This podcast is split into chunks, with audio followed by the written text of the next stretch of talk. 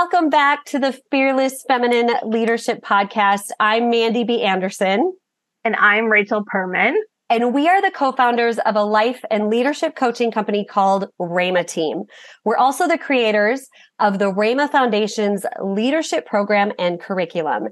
And we are super excited for today's episode because we get to interview an outstanding female leader that is known around the globe. So Rachel, will you do the honors of introducing our guest today?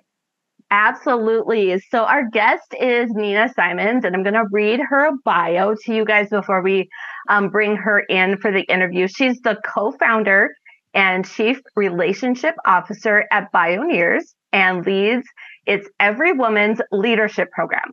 Throughout her career spanning the nonprofit, social entrepreneurship, corporate, and philanthropic sectors, Nina has worked with nearly a thousand diverse women leaders across disciplines, race, class, age, and orientation to create conditions for mutual learning, trust, and leadership development. She co edited Moonrise, The Power of Women Leading from the Heart, and authored Nature, Culture, and the Sacred A Woman Listens for Leadership. Was released as a second edition in 2022 with an accompanying discussion guide and embodied practices. The first edition won Gold Nautilus Awards in the categories of women, intersectionality, and social justice. Both books are being used to inspire and ignite learning in individuals, circles, and classrooms. Nina also serves on the Advisory Council for Daughters for Earth and in 2017 received the Goi Peace Award with her husband and partner, Kenny, for pioneering work to promote nature inspired innovations for restoring the earth and our human community. Past honorees of this award include Bill Gates, James Lovelock, and Deepak Chopra. So, welcome to the show, Nina. Thanks so much. It's a joy to be with you both and with you all. Where are we you are joining honored. us from today? I am joining you from my home office, which is in the mountains outside of Santa Fe, New Mexico the traditional homelands, I want to say, of the Tewa, Tiwa, and Keres speaking Pueblo peoples. Awesome. Awesome. Yeah. So, what's the weather like out there right now? Oh, it's actually uh, flurrying snow. I think we're getting an odd aftermath of the California atmospheric rivers. So we're getting more snow than we've ever had. Oh my and goodness. Because we live in the high desert, it's a blessing because the water is so welcome. Yeah, I bet. So, Mandy and I, if you guys don't already know this on the podcast, because I don't know how often we actually talk about it, um, we live in North Dakota. Um, and right now we are just so waiting for spring. We have had a very long, long winter full of snow. And and as we're recording this, my kiddos are actually two of my three kiddos are stuck in California because oh. they cannot get on airplanes to get back home because of all of the whatever weird rivers that apparently happen in the sky. I don't know. Um, but it's awful. They can't get get flights out. They've been trying for two days wow. to get out of the wow. state. So weather. Um, and I think that's kind of interesting even to, to start with that conversation of the, the traditional homelands that we live on. We live on here in Bismarck is the Mandan Hidatsa Arikara um, nation. We have the the Sioux Nation that finds its home here. So the Sioux, Nakota, Lakota, Dakota. Um, and I'm also uh, part of an indigenous culture, and I'm a I'm a um, part of the Oneida tribe, which is one of the five of the Iroquois. Um, so weather has a lot to do with, um, I think, bringing in cultures and what it is that mm. you guys even do um, with Bioneers. You actually sent your first book. I think this was your first or your second book, but the nature, culture, and the sacred um, book to Mandy and I, and we have both been devouring that. So um. I love the beautiful way that you bring in leadership into culture, into caring for the home that we live on, the land that we live mm. on, mm. Um, the indigenous practices that that we definitely tried to lose for a while there and that are coming back um, into leadership. So I know Mandy, I think, once has the very first question, which is often the first one that we ask our guests. Um, yeah. Um, I think before we dive into such a great conversation, Nina, about what you've written in this book and just um, great nuggets of wisdom. We we'd love to know from you what does the phrase fearless feminine leadership mean to you? Mm. Well, I sort of have to unpack it a little in order to respond because the fearlessness is one piece and the leadership is another. So, what it means to me is um, often I think, especially as women, we have to learn to um, face our fears. We have to come into right relationship with them. And actually, you know, in terms of what you were mentioning, Rachel, I see many of the crises we face in the world as a crisis of relationship. Within ourselves, I believe we are out of relationship with our emotions. And one of my most inspiring uh, memories is of an amazing woman who lived in, lives in the Texas Gulf Coast. And she was speaking from a Bioneers stage at one point, and she said, The way that I know that I'm on track is that I smell my fear and I head straight for it. And at the time, mm. I thought, wow, what a load of macho crap. Really? Right? And then, but then it, you know, there, what I had heard her say wouldn't leave me.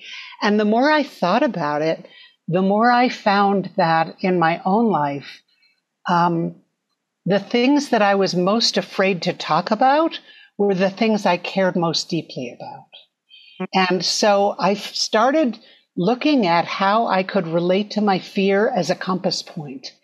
And certainly there are times when you know, fear is an indicator that you should turn away. But I think uh, as women in this time when we are called to so much, um, being fearless is actually um, a really great way to orient. And and um, because I think we're conditioned to be fearful of things that aren't really dangerous to us, and so taking those risks I think is really exciting and important. And that's the fearless part. And then the leadership part. What comes up for me is that we're all inventing, reinventing leadership in this time. Because in the course of the last 25 or 30 years, I've worked with like a thousand women. And I would say that all of them are leaders in their own right. And at Bioneers, we often say that this is a time when the earth is calling us all to be leaders, each in our own specific way. And what I found when I started unpacking leadership, because I had the experience of being named a leader when I turned 40, and I didn't like it at all. In fact, I felt like it painted a target on my back. I wanted to deflect it. I didn't think I'd earned it. I just knew that I didn't like it. And um, and then I, I, I had to look at that in relation to this notion that we're all called to be leaders in this time. And I thought, wow, if I am so averse to being called a leader, what's wrong with this picture? And so the more I looked at my own internalized models and definitions of what leadership was, I realized that it had been formed by our culture, which is still largely patriarchally informed. And the leaders that I thought of were often top down, hierarchical, you know, power over kinds of people. And I, I never aspired to be that.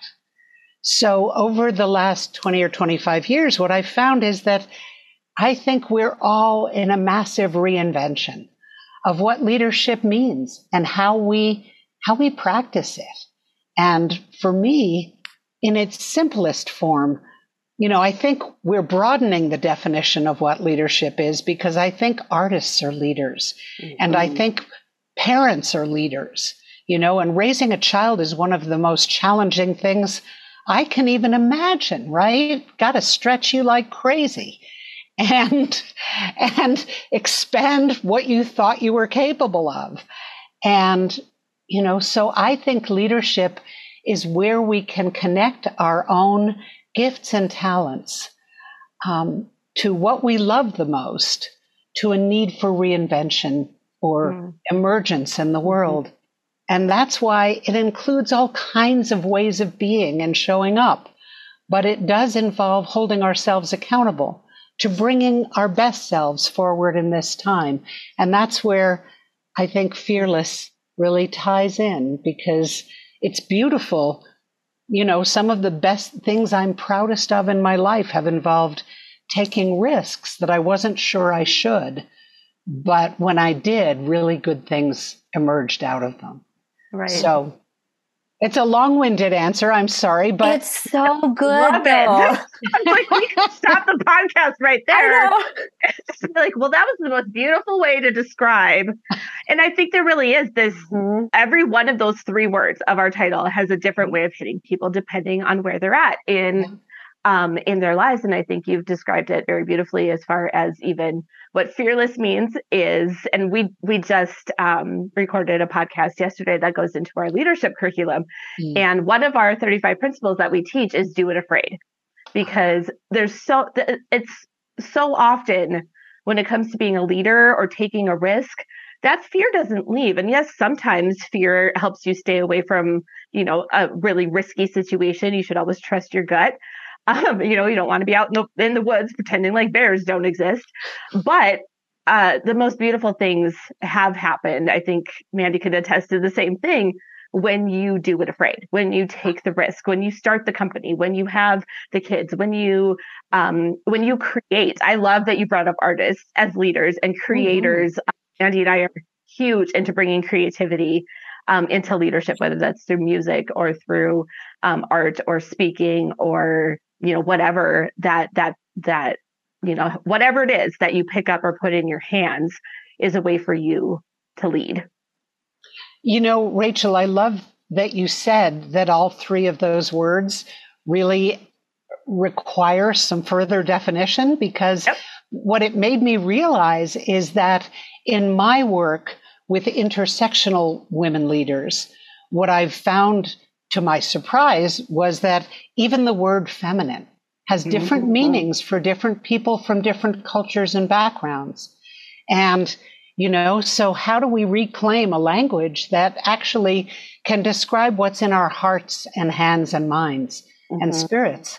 Because right. I think, you know, I think we're in this massive reinvention of everything, really. Right. Yeah. Yep. I think that leads beautifully into um, so many of the concepts that you share in your book, Nina. Um, just listening to you at the beginning of, you know, just this interview and listening to you explain the definitions of of what fearless feminine leadership means to you, you you had me as excited just now listening to you as I was when I was just reading the introduction of your book. Like I was underlining so much, like, oh my gosh, this is exactly it. Because I think a lot of women have a hard time seeing themselves as leaders.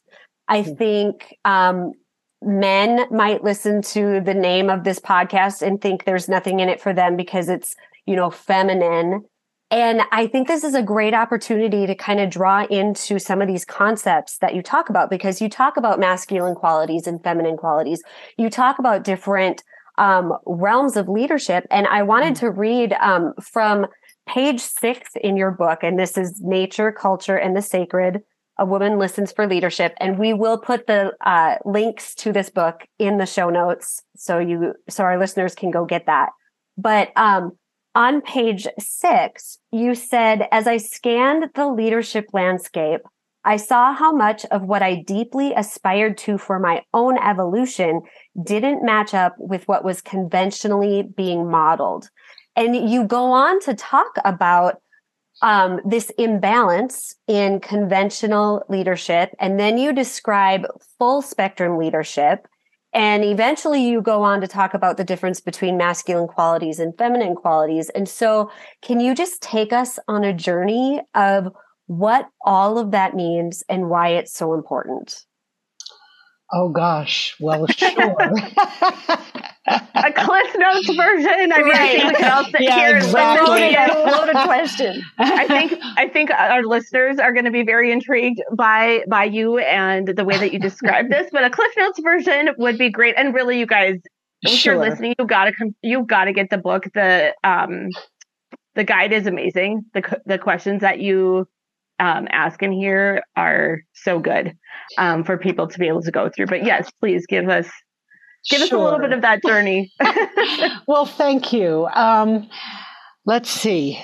In my earlier life, I want to say, um, up until my late 30s, I lived with the fantasy that I was stepping onto a level playing field and that gender equity had largely been achieved by the feminist movement that had happened when I was younger. Um, and then as I was working in entrepreneurship and in the business world and in the nonprofit world, um, I my experience told me otherwise, and I kept having those experiences, which I'm sure many of your listeners know, of sitting in a meeting room with a bunch of men and making a suggestion and having it fall on deaf ears or be dismissed. And then the man next to you basically rephrases exactly what you said, and everyone gets it. It, it's so painful. And, you know, in the racial justice world, it's something that's called microaggressions, right? And we feel them all the time when, as women, our voices and values and, and what we uh, bring is undervalued. And then I had this epiphany when uh, I saw a film, which all your listeners can find online, called The Burning Times.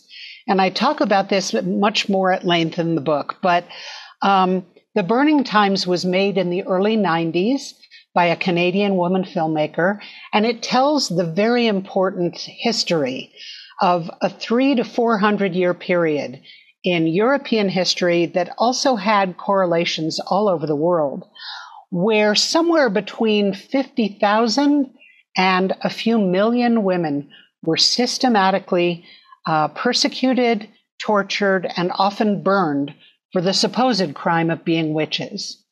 And I, when I saw that film, I was gobsmacked. I thought several things. I thought, why didn't I learn about this in school? I mean, I learned a little bit about the Salem witch trials, which were tiny in comparison with this, where, you know, in Europe, seven generations of children saw their mothers and aunties and grandmothers all systematically tortured and, and burned. Um, and so, and the other thing that I thought when I saw it was, oh, I knew that this story somehow lived on in my bones. It was the first time that my own fear of speaking my truth in public made sense to me. And I thought, aha, there is a root to this. And then as I researched, the more that I learned, I found that um, all of the social systems in Europe changed over during this period. So, for example, um, the land use changed and it went from a commons where everyone shared a relationship to the land to what's called the enclosure movement, where suddenly land was being privatized and owned and you couldn't share it. And in the medical profession, at the beginning of the burning times, of course, the herbalists and the midwives and the doulas were doing the work of caregiving. And they were the first to be uh, persecuted and, and taken away. And so by the end of the burning times, only men could practice medicine. You had to go to medical school, and only men were allowed in medical school.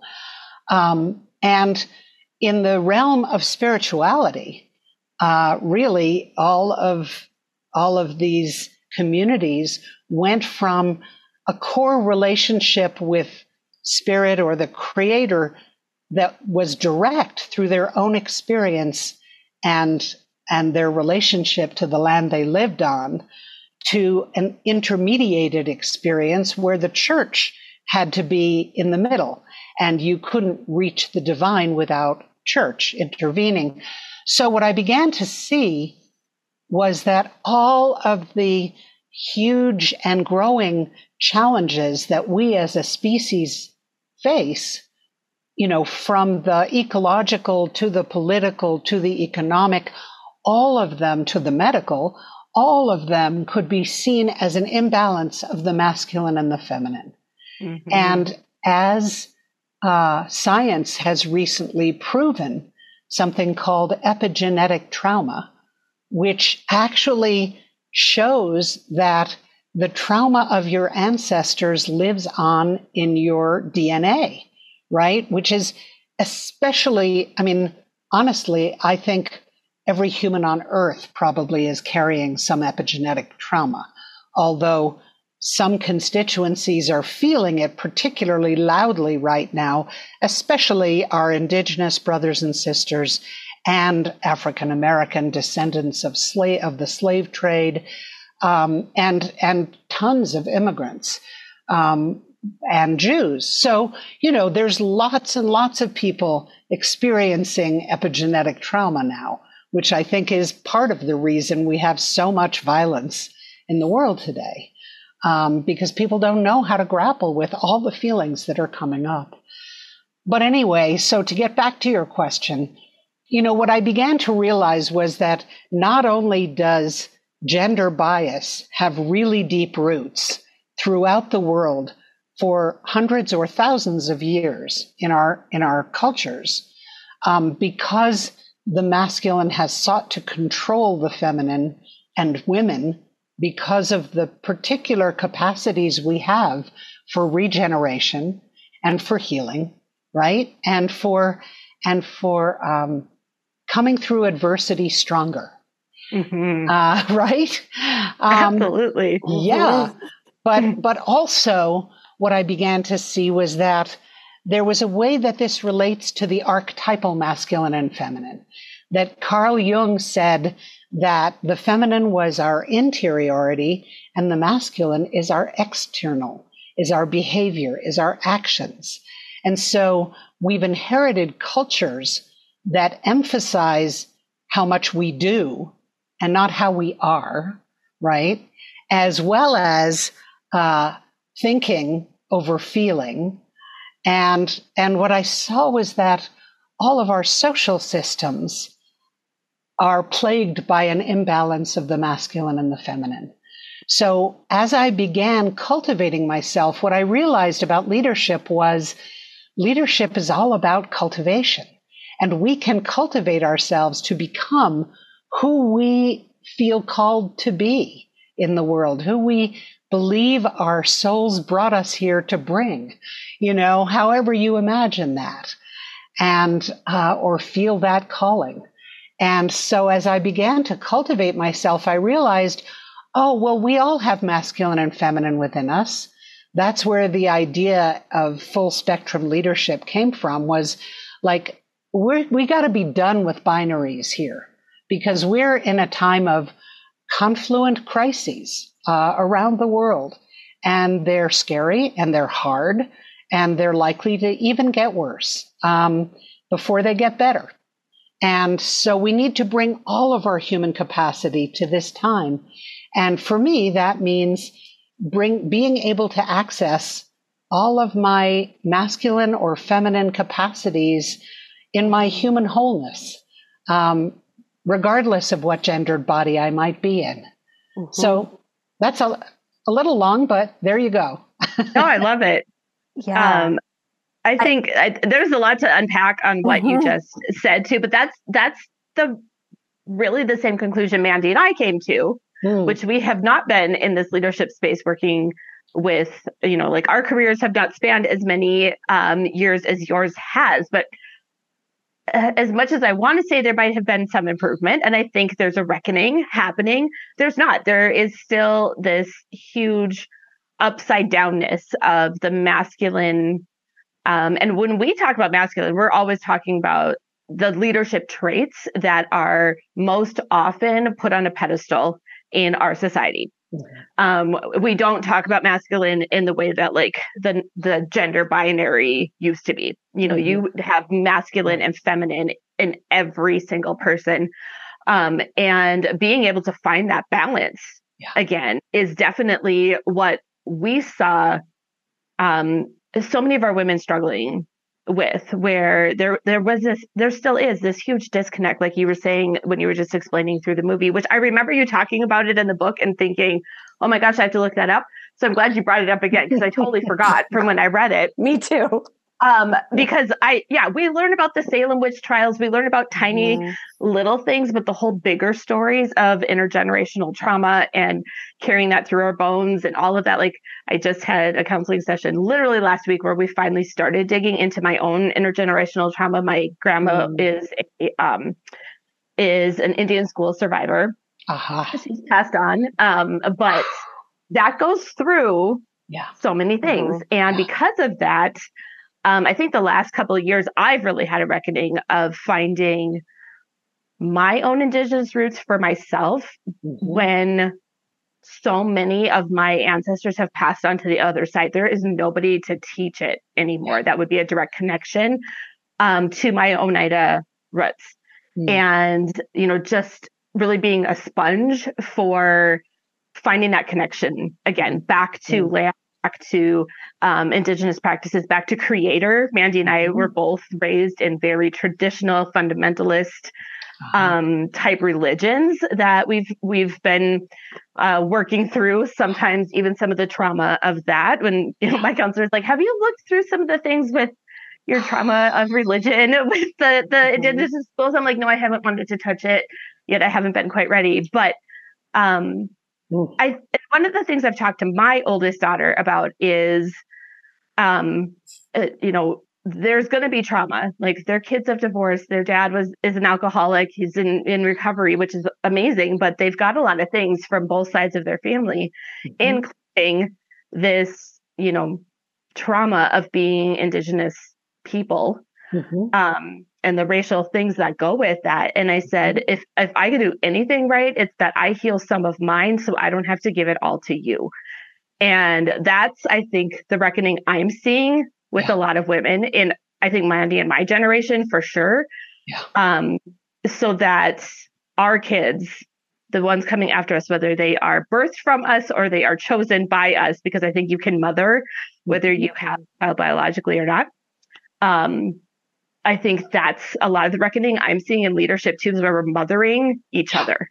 Yeah. And like creating spaces where we can like even dive into those deep guttural feelings that we were not allowed to express yeah. before. And I think you said that right away in the beginning of, you know, connecting emotion to yeah. We were so disconnected from our emotions because we had to be. It was survival yeah. for many of us. And I think all women carry that. I agree with you. Yep. All women carry that trauma yep. um, in our DNA, in our bones of what it's been like to be in a female sex body mm-hmm. and and what that's been like. So mm. yeah. Mm-hmm. Well, and kudos to you for addressing your healing in that way, you know, and yeah. what an amazing inheritance for you to come from the Haudenosaunee, who are among the eldest, you know, nations um, on earth and have such beautiful traditions. Um, you know, I've been lucky because Bioneers has always been informed by Indigenous mentors and allies and worldviews. And, uh, you know, I feel like that's so in me. And on some level, you know, we're all indigenous to Mother Earth. Um, and and yeah, it sounds like you're doing a beautiful job of cultivating yourself and raising your children. Trying. Mm. It's it's beautiful yeah. and, and and traumatic and rough, but yep, I'm, I'm doing my best because I and I think ya. that's part of the leadership too. And I'm, i think Mandy can speak to this as well. Is you choose the healing that you want to mm-hmm. have. And I think for both her and for me, we come from it from different places, but we're both choosing very different, difficult things mm-hmm. to heal that have passed down mm-hmm. from generations. And I think that's leadership. I think that's a way of stepping up. I think anytime you're willing to heal something, mm-hmm. yes, um, especially something that was passed on to you that somebody else should have healed in themselves, right? right? Mm-hmm. yeah, yeah. That is that is a form of leadership because it's once one person, it's like that ripple effect. Um, yeah. it, it, it does break. Like my my counselor says, you always have to remember that even though trauma goes through family life, so does healing. What you are doing here mm-hmm. will pass on through seven generations of you, and yes. that's to remember on the hard days. So well, and you're being willing to talk about it. You know, just is healing for everyone who hears you. I mean, mm-hmm. it's so beautiful, and and kudos to you for that. That's modeling the fearless feminine leadership that you're teaching you know, and I feel like Mother Life keeps holding me accountable to being uh, more and more uh, precise in mm-hmm. uh, living the what I teach. You know, mm-hmm. and it's a lifelong process. Oh, absolutely. I think you had said something, Nina, that is just keeps repeating in my mind because you talked about how, um, you know, a lot of the masculine quality was the the thinking and the feminine was more the feeling mm-hmm. and i just keep thinking about how how much better it is when you are thinking with your feeling like yeah. there's just a richness there um, you talk about cultivating like we've had a planting metaphor and a planting theme in our in the content of our company for almost a decade now. And every time we find other people who speak that language, it's mm. such a beautiful um, picture because I think a lot of leaders, women included, like just the other day, we had a conversation with a female leader and we were talking about cultivating resilience.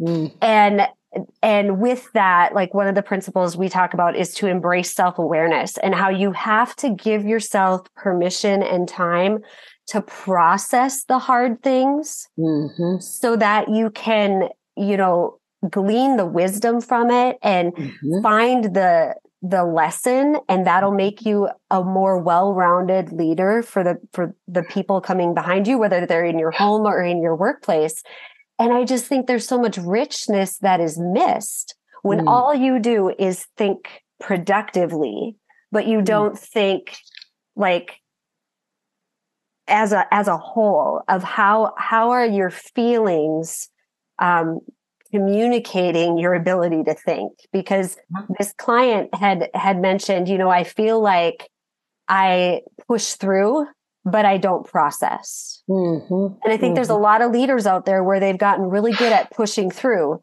but yes. they're not processing. They're just, a, they're kind of avoiding just to keep going. That's right. Yes. Well, and I think you raise a really important point, which is, you know, one of my mentors has really taught me that the feminine thrives in spaciousness mm. and that, you know, we are products of a culture that is so busy achieving and measuring our success by how much, by the quantity of what we do mm-hmm. rather than the quality of what we do. And that undermines our capacity to be relationally intelligent mm-hmm. and to actually integrate our own learning.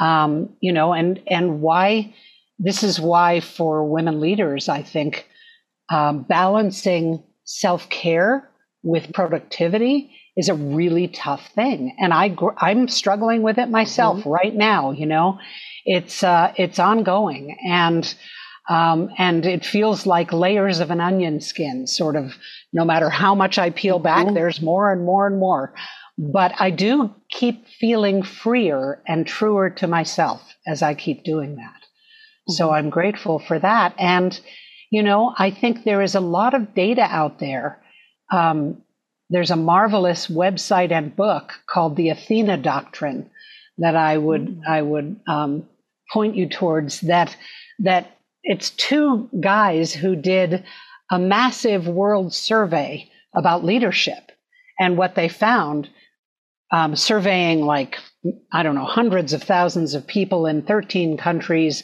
was that 66% of them believed that the world would be a healthier and better place if more people led like women.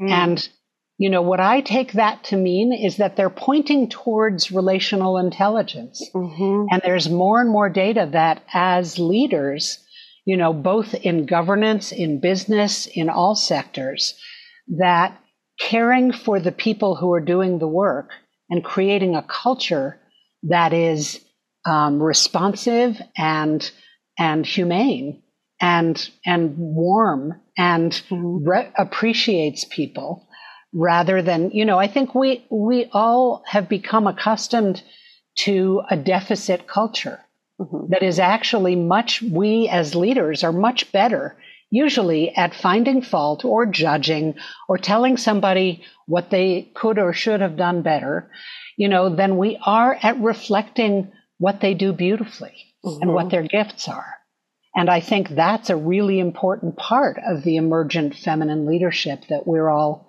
cultivating. Mm-hmm. Absolutely. So, uh, 45 minutes has gone by very, very quickly. I think um, so uh, we want to be mindful of the time that you have, um, Nina. But I do want to ask something real quick before Mandy probably brings in um, the last question and asks you if there's anything else that you would like to um, to add to this conversation. But as we've talked about this, you know, the, the relationships and and community has come up quite a bit, and it comes up in your book mm-hmm. um, quite a bit. And my question would be, you know, how how important is community to this rise in feminine leadership and just this mm-hmm. reckoning of leadership right now? And is there a structure for community that you have seen that works better than others? Sure. Uh, well, many structures, but, um, you know, I believe in the largest sense, from an eagle's eye view, that we are challenged to shift right now from an I based culture to a we based culture. And, you know, your indigenous ancestors surely knew that and functioned in community. Um, what I feel like has been the biggest takeaway of like 25 years of convening women leaders in groups is that now I understand better why a patriarchal culture set us up to be in competition and catfights with each other. Because when women are in community, it we can so greatly accelerate each other's learning and growth and and strengthening. Um, and so, you know, I feel deeply committed to women being in circles in community, and even through this COVID period. Um, I have a partner I work with, and we've been convening women online. Um, and you can get deep and intimate online. You just have to make some agreements, you know, and then show up.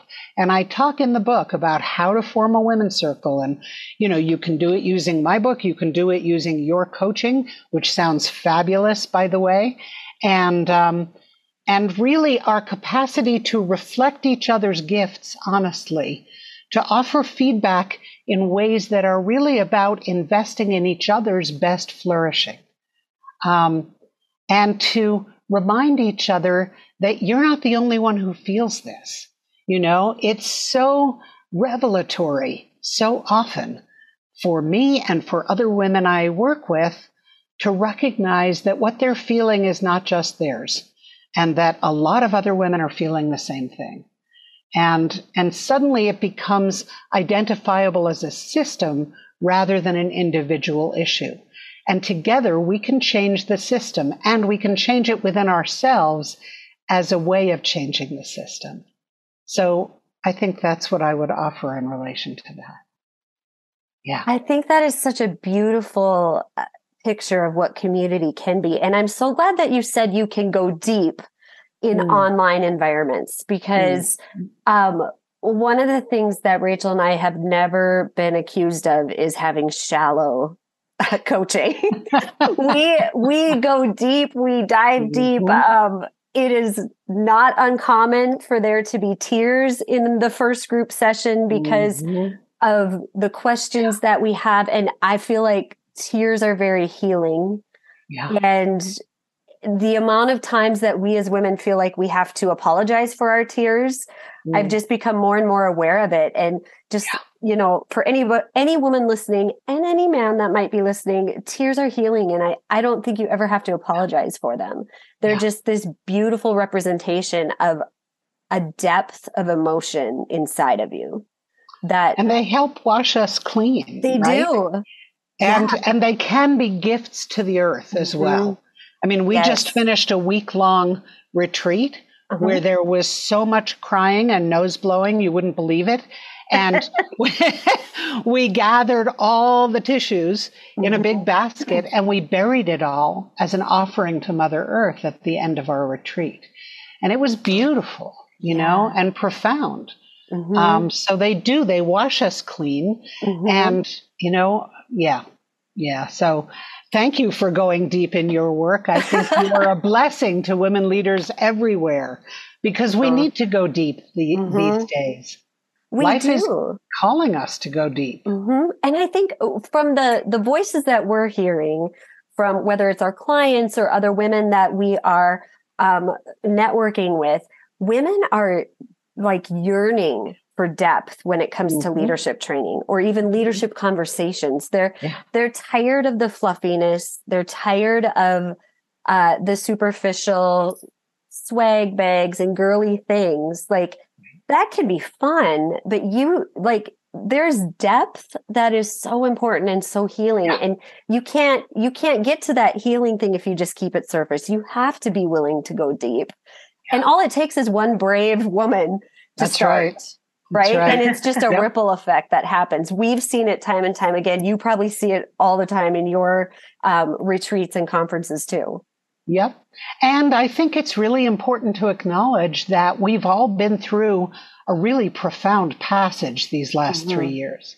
Yes. And many of us have lost loved ones. Mhm. and what's going on in the world is tragic and painful and and we're all a little bit starved for each other's company and for being seen and heard yes and and so you know there's healing on so many levels but it's important to acknowledge all those things i i feel like i am going through my own chrysalis time right now Mhm. you know that is in many ways prompted by the pandemic and the Mhm. last three years of changes.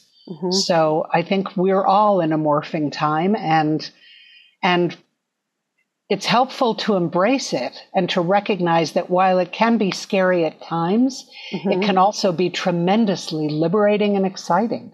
Mhm. Absolutely. Yeah. So Nina, is there any um, anything that you would want to add as a closing thought before um, maybe you share with our audience how they can connect with you? Um,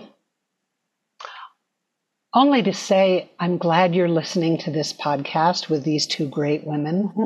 I'm glad you're already cultivating your own leadership.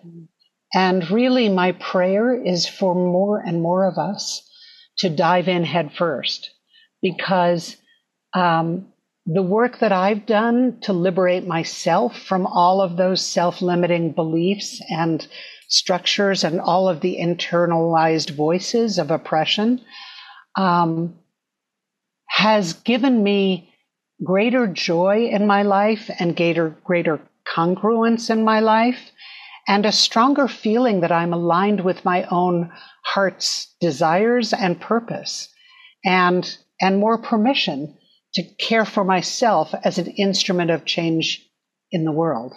And I want that for every woman.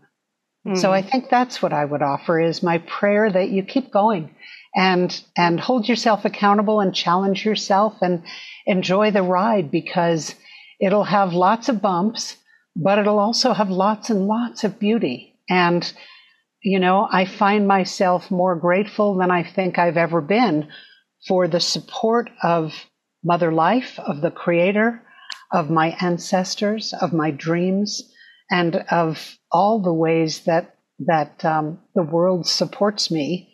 Um, and there's a lot to be grateful for and to dance about, even while we're going through the craziness that may lie ahead. Mhm. oh gosh, I feel. I mean, I don't know about you, Rachel. I feel like I could just sit here and and have a longer conversation and glean wisdom from you. Like you're so easy to talk to, Nina, and your wisdom is so needed.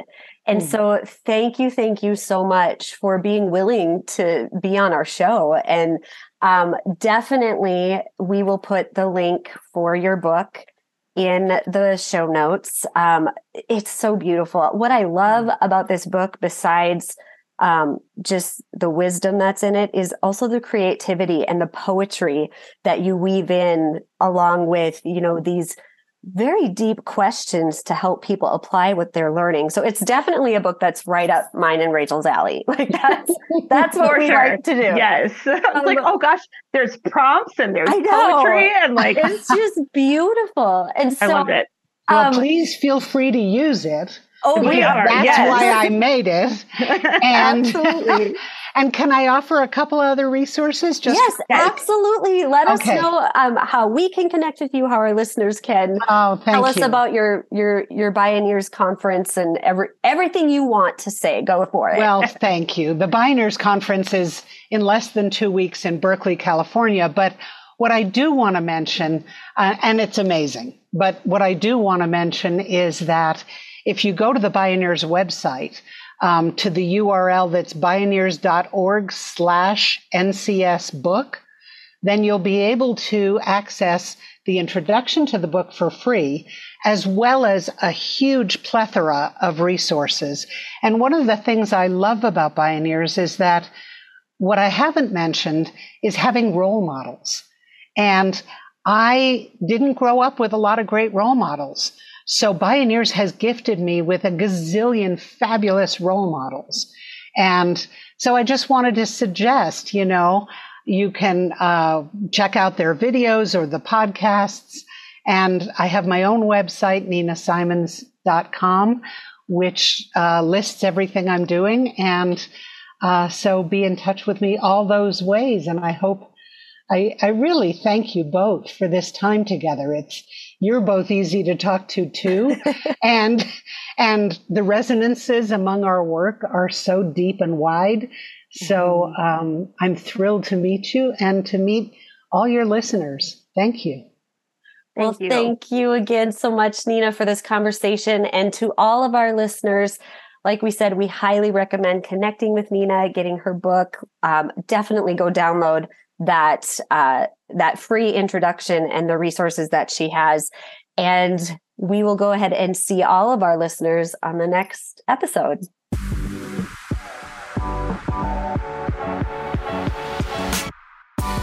Hey, leader, here's a few things to think about and take action on before you scroll to the next episode in your podcast lineup for the day.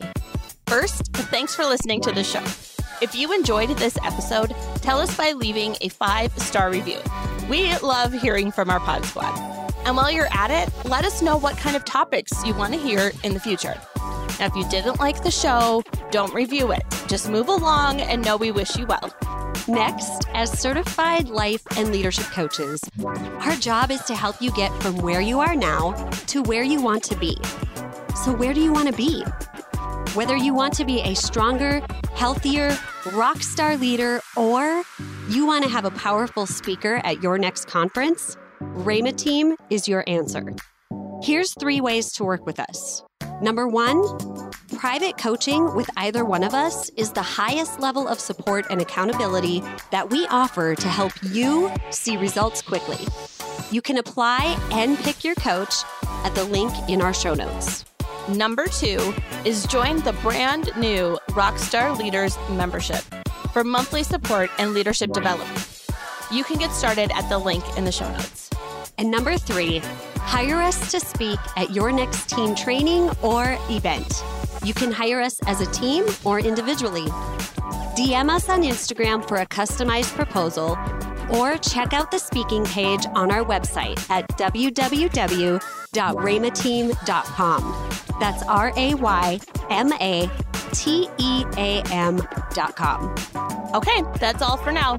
So carry on with your podcast lineup. Have a great day, and we'll see you on the next episode.